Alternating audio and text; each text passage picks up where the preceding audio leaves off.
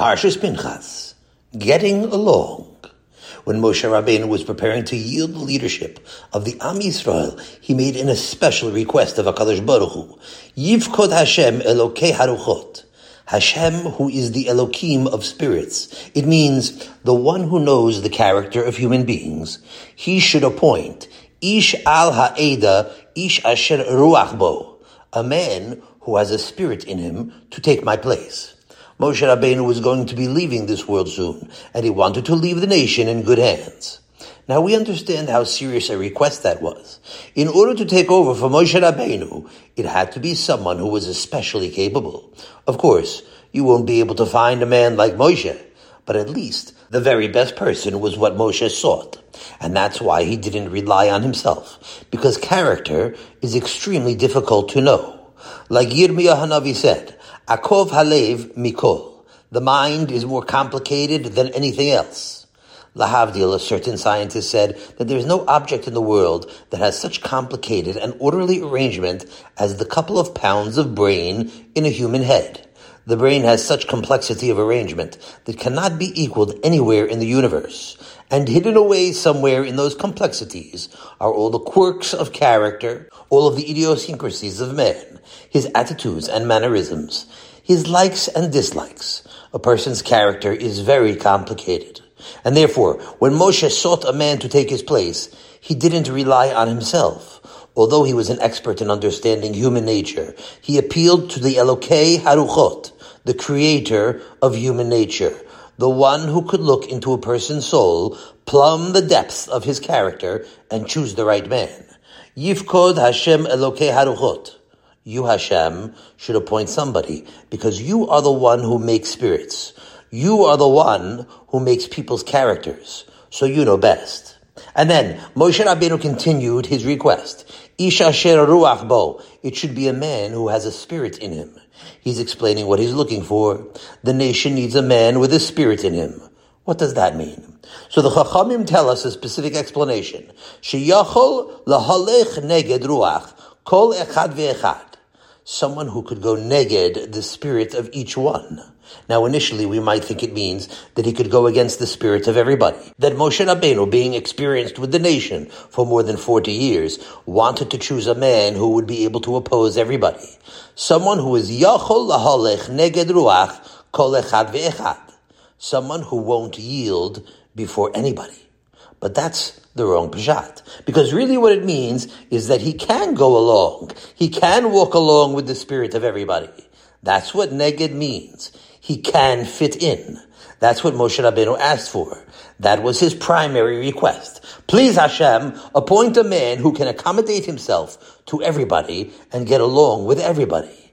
That's the real Peshat. Of course, when our Chachamim said, Neged Ruach Kol Echad Ve'echad, it also means that he's able to go against everybody. If necessary, Yehoshua should stand up and tell people that they're wrong, like Moshe Rabbeinu did. When the time came to be Keneged, against, he didn't back down, and so certainly that would also be a true Peshat. But it's not the primary meaning, because when a man has to do that, it means he failed already, or almost failed in his mission. The first mission is that he shouldn't have to face opposition. He should be capable of leading in a way that there shouldn't be any opposition. Now don't make a mistake. Moshe kept a very strict supervision of the Am Yisrael. We know he had mashgichim over every thousand Jews. For every thousand Jews, there was a supervisor who was responsible to Moshe, and he reported on the behavior of his people and for every hundred Jews, there was another supervisor who was responsible for his group, and he reported to the Sa'ad Ha'elef. And every fifty Jews had another supervisor who reported to the master of the hundred, and then every ten Jews had a supervisor. So you understand now how strict the supervision was in the wilderness? It's written in the Chumash. There were over 70,000 supervisors. It means that it was a nation where people were expected to behave. So you can imagine already that there would be opposition and friction. There had to be. So how could Moshe Rabbeinu conduct the affairs of a nation like this if he had a principle of getting along with everybody? The answer is, that's the whole trick. A man who gets along with people at the expense of his principles, that's not the kind of man that's meant here. We mean a man who won't sacrifice principles and still can get along with people. Actually, Moshe Rabbeinu was successful in that sense because the Jewish nation followed him. When he came to them, they followed him out of Mitzrayim and they accepted the Torah.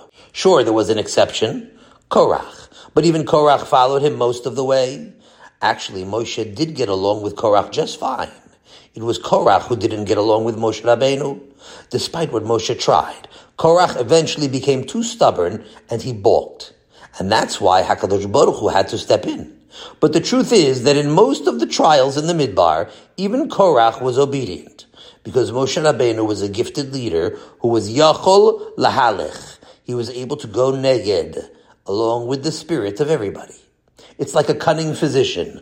A physician has to know with whom he's dealing with. So suppose there comes into the office a man from a very poor neighborhood and he needs to be healed.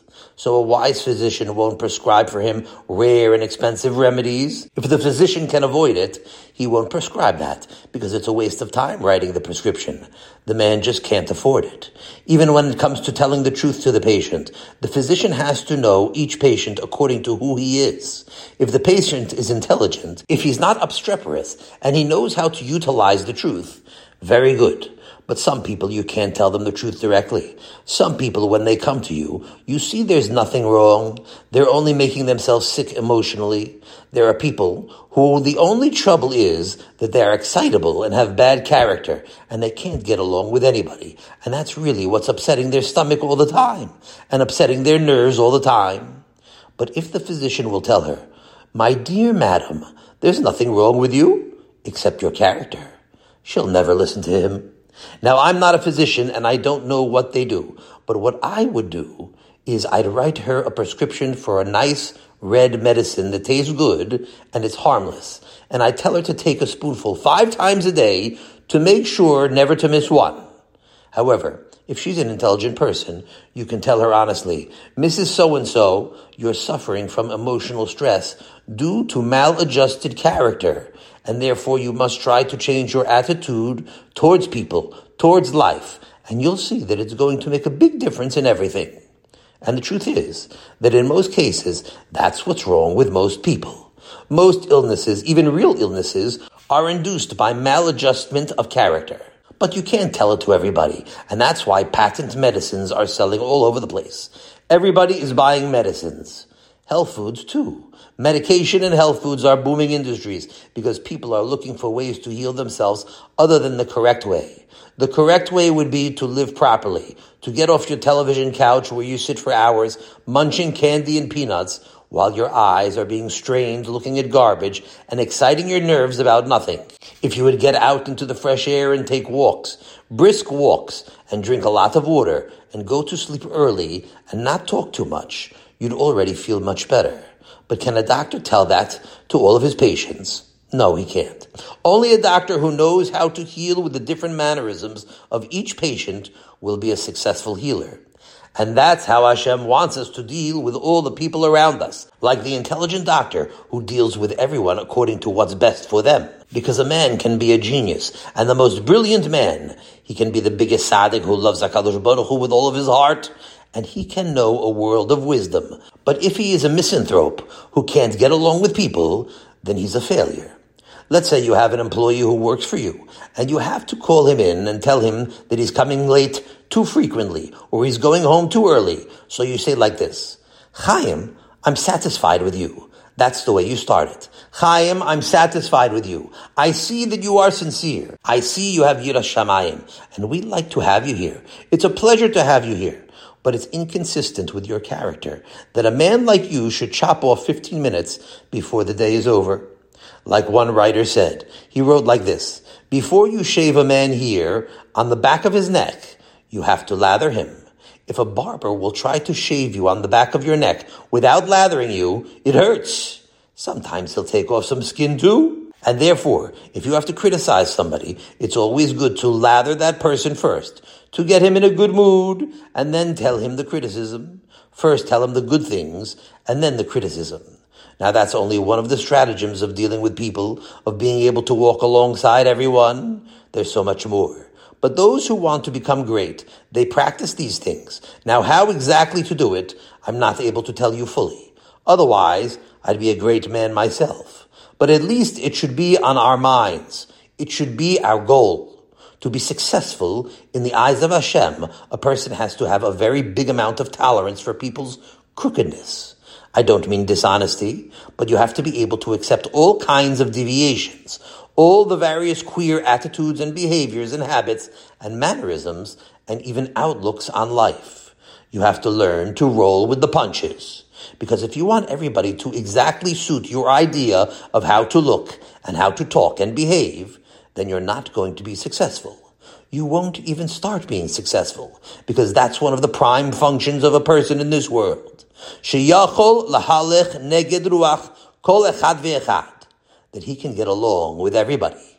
Fathers and mothers with their children, brothers with their sisters, friends with each other, husbands and wives, employers and employees, neighbors with each other. That's how you live successfully by conducting your affairs in the way of neged ruach, kol echad ve'echad. And that brings us to an interesting remark that the Gemara in Brachos makes about human beings. En partsufehem domim zelazeh. There are no two human beings who have the same face. It's a remarkable fact. In all of mankind, even in identical twins, they don't have the same face.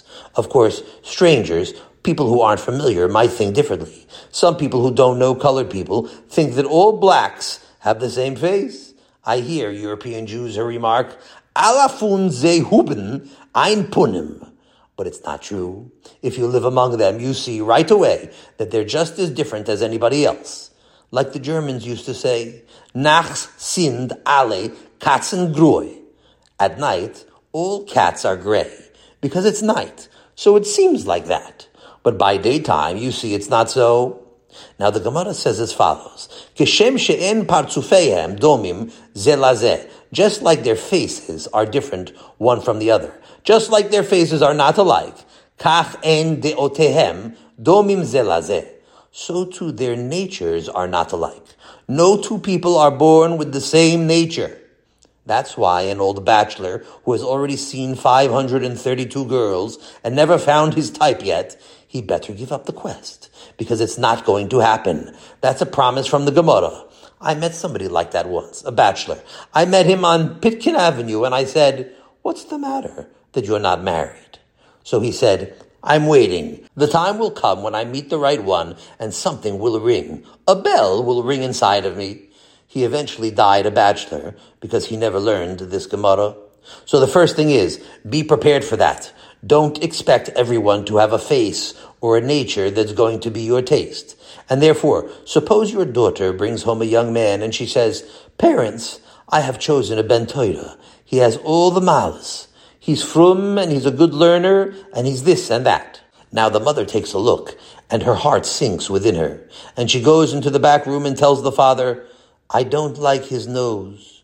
So the Gemara comes along and says, Look, are you going to say everybody's nose has to be like yours?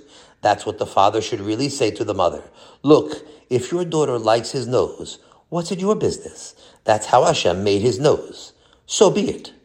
I was once riding in a bus, so there were some students from Brooklyn College. You understand what kind of students they were. They were the kind who didn't have marks that would let them come in, but they were pushed in by the government. What do you call it? Open enrollment, yes. Open enrollment. They couldn't even speak English correctly. They're sitting on the bus and they saw me, so one of the sweet young ladies remarked out loud, so the whole bus should hear, I don't like those Jewish noses. Now I could have said I don't like theirs either.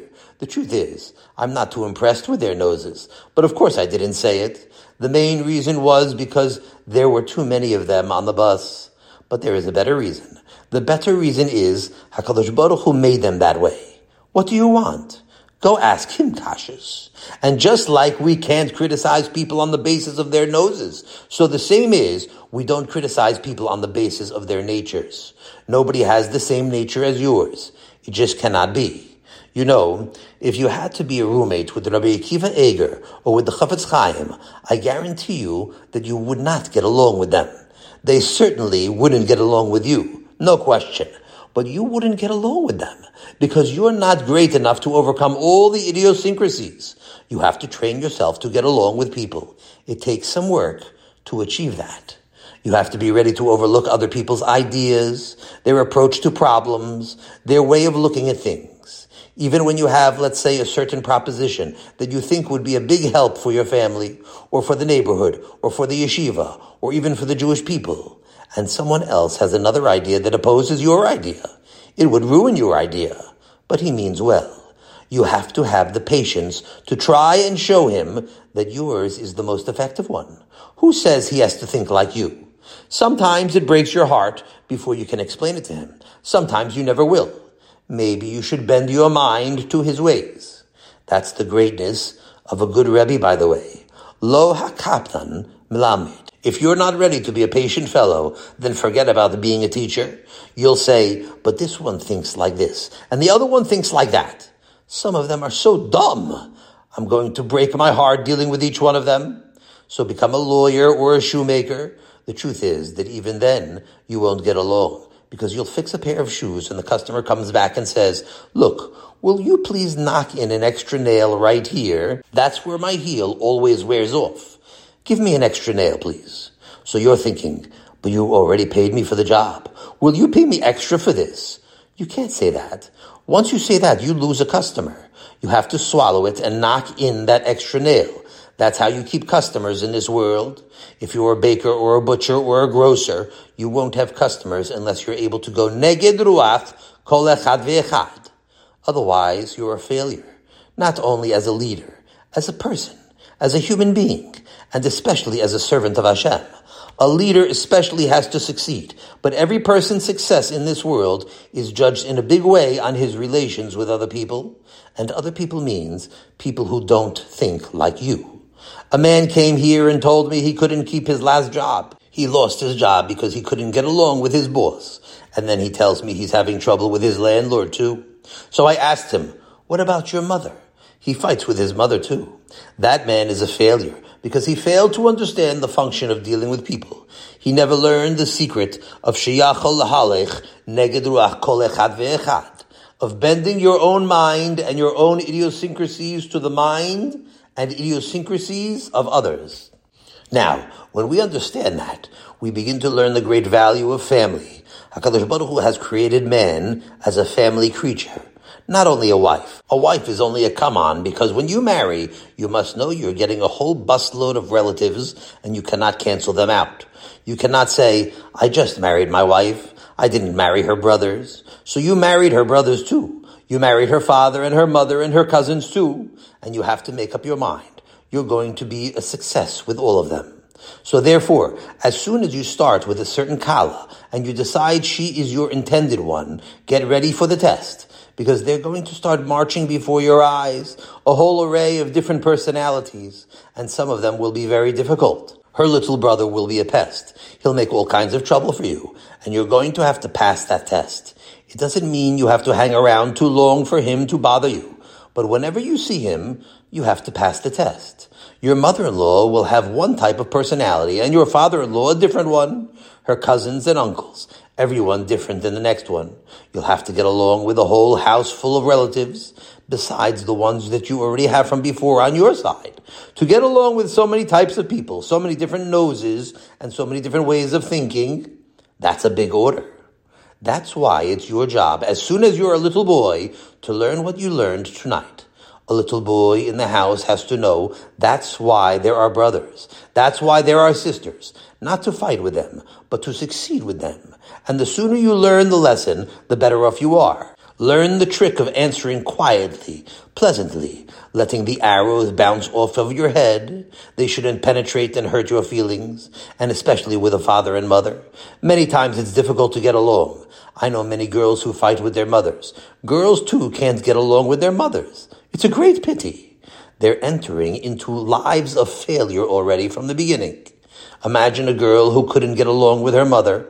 Her mother always scolded her for not getting up on time for not going to sleep on time, for leaving her clothes on the floor when she goes out in the morning. She doesn't help out, so finally she decides to get a room by herself. That's a failure. That girl is a failure because she's missing the opportunity of life. It's not an opportunity. It's the opportunity. That's why HaKadosh Baruch Hu made everyone so different. So many people who rub you the wrong way. So that we should succeed at one of our most important functions here in the world.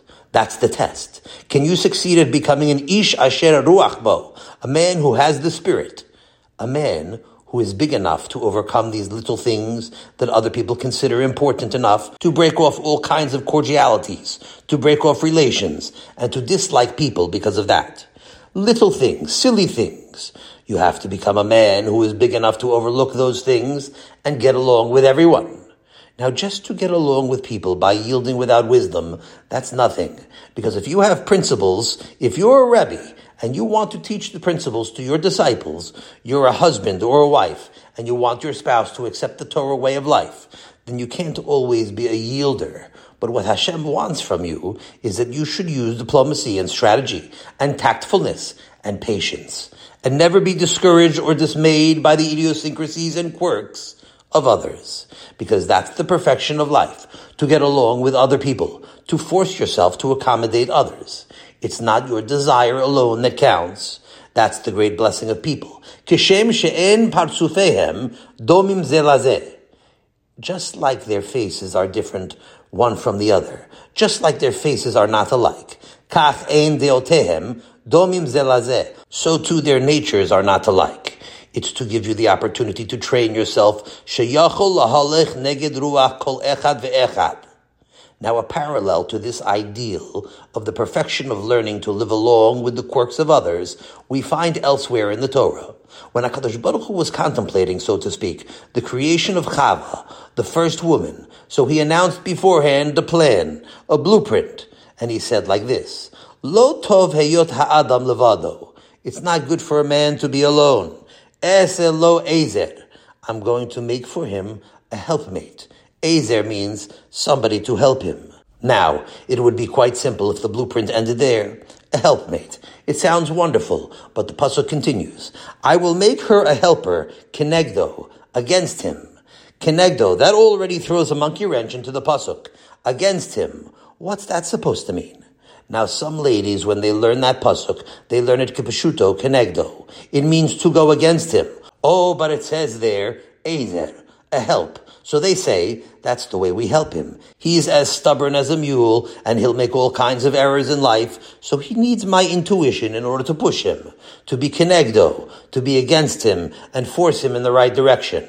I'll oppose him when he wants to do some silly thing, and that will be the ezer. That's the way to help him.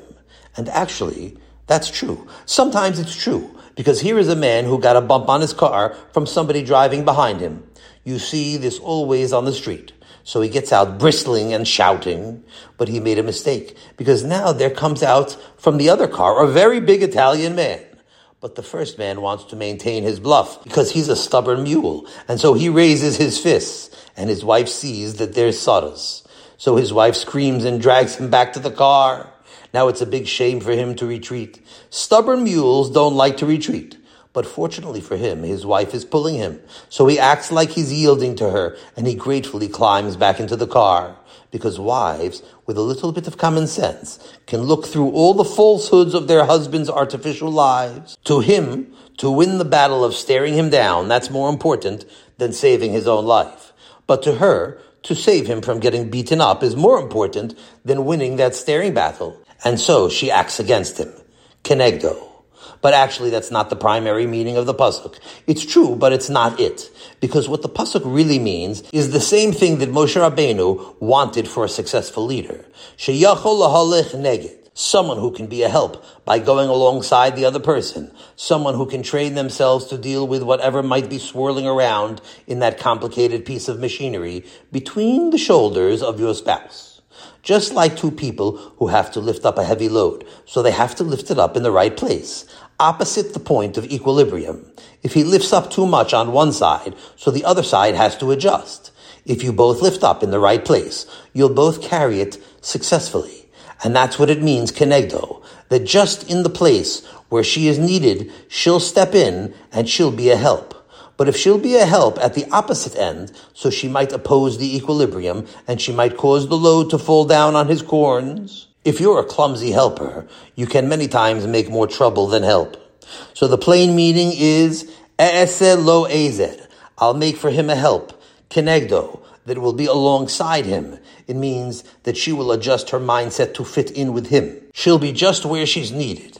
If she has to say a few kind words when he comes home from the office and tells her of his discomfiture, of his defeats, of his failures with his boss, she knows how to do it. So instead of telling him, I always told you you're no good, it's your fault. You didn't listen to me. Instead, she pours a few drops of soothing oil on his wounds. Don't worry about it, Joe. Just don't argue with him, and by tomorrow you'll discover that it's not so. It will pass over. After all they know, you're a good man. And in the end, every good man is recognized, or she could say something else to that effect.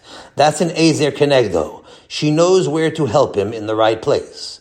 Now the Torah says this about the Isha, the wife, but it's just as applicable to the husband. There's a certain reason why the pasuk talks about the wife, but actually it's a two-way street, and often they're both driving in different directions, and so it requires the seichel of kenegdo by both parties to make sure that there's no smash-ups. That's what happens constantly when people don't understand this function of kenegdo. Here's a woman who goes on strike against her husband. She's upset at him. He did something foolish, let's say, and she wants to spite him. They had a quarrel and she no longer wants to work with him. She doesn't want to cook supper for him or whatever it is.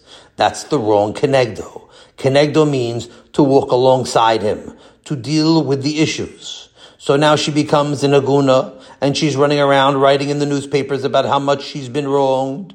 It could be true that he's wrong but she has to live together with her husband anyhow.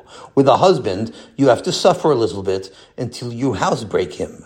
When you buy a dog, it takes time before you teach him how to be civilized in the house. Instead, she throws him away. And now at the Shabbos table, there are seven children around the table, but the father's place is empty. That's an aguna. The old time Aguna was a woman whose husband went to war and he got lost in battle, and we don't have any witnesses to prove that he's dead. With no witness, she can't get married. That's an Aguna. But a self-made Aguna who kicks her husband out of the house, that's not called an Aguna. There are organizations for sympathy, but after all, it's their own fault. She didn't fulfill the tzivoy of the Torah, of being kenegdo. You know what the problem is? A husband and wife don't know what marriage is for. Some people think the blessing of marriage is children. Some people think the blessing of marriage is other things. And certainly they are right. There are a lot of blessings in marriage. But number one, what HaKadosh Baruch Hu said, Lo tov heyot ha'adam levado. It's not good for a man to be alone. Ese lo ezer kenegdo. I'll make for him a help that's alongside him. Yes, a husband can't have children without a wife, but that's not it. Certainly it's important, but it's not the sole reason. There's a more important reason, and that's to make you a tov. And you become a tov by learning how to get along with your spouse. People don't begin to understand what a spouse means in terms of oilam haba. Your eternity depends on the development of your character, and your character depends on being successful as a husband or wife. Why?